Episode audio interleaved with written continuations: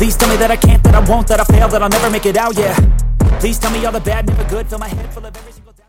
What's up, and welcome to the Workout Nerd Up. I'm Julio Lopez. I've got my master's degree in nutrition as well as being a certified strength and conditioning specialist and a certified personal trainer. here are three things that you need to know about protein. These days, it's really common for you to hear people talking about protein to increase your protein consumption, whether it's for losing weight or to get in better shape. But there's something that they're missing out on that's really important for you to know. Number one, protein quality.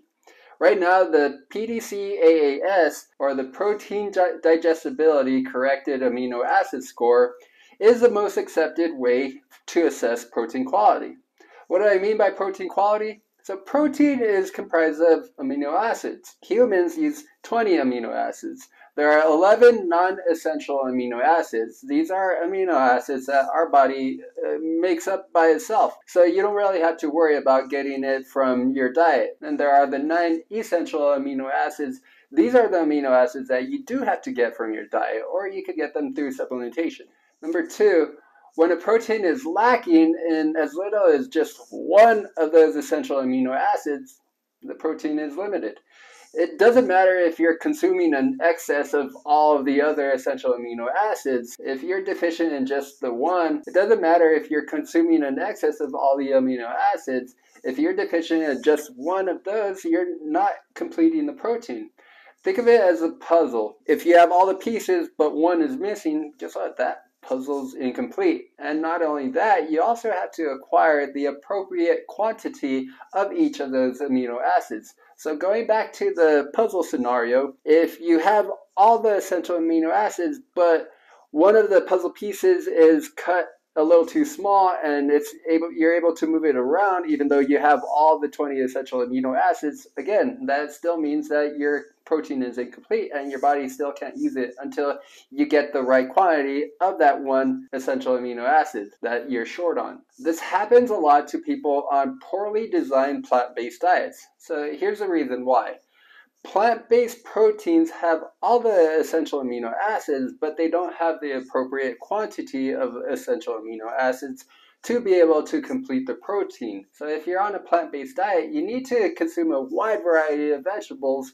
legumes, nuts, or use supplementation to be able to complete the protein. As far as animal products, mm, for example, meats or eggs, most of the times they're already a complete protein. So, unlike the plant based diet people, you don't really need to eat a wide variety of meats unless you're someone that gets tired of eating the same type of meat all the time. Then, yeah, change that up if you want. Number three, the RDA recommendations of 0.8 grams of protein per kilogram of your body weight per day may be inadequate for you. Here's why. The 0.8 grams per kilogram per day is meant to be really broad because it's supposed to be the, for the general population. In fact, 98% of the population, so that includes old people and young people alike, active and inactive people. Think of this as the bare minimum. As long as you're getting at least those 0.8 grams per kilogram per day, you're generally in a good spot. So you don't you don't really have to worry about being deficient on your amino acids if you're consuming at least that much protein per day. But it used to be believed that too much protein consumption was actually bad for the kidneys because protein, just like fats and carbohydrates, is composed of carbon, hydrogen, and oxygen atoms.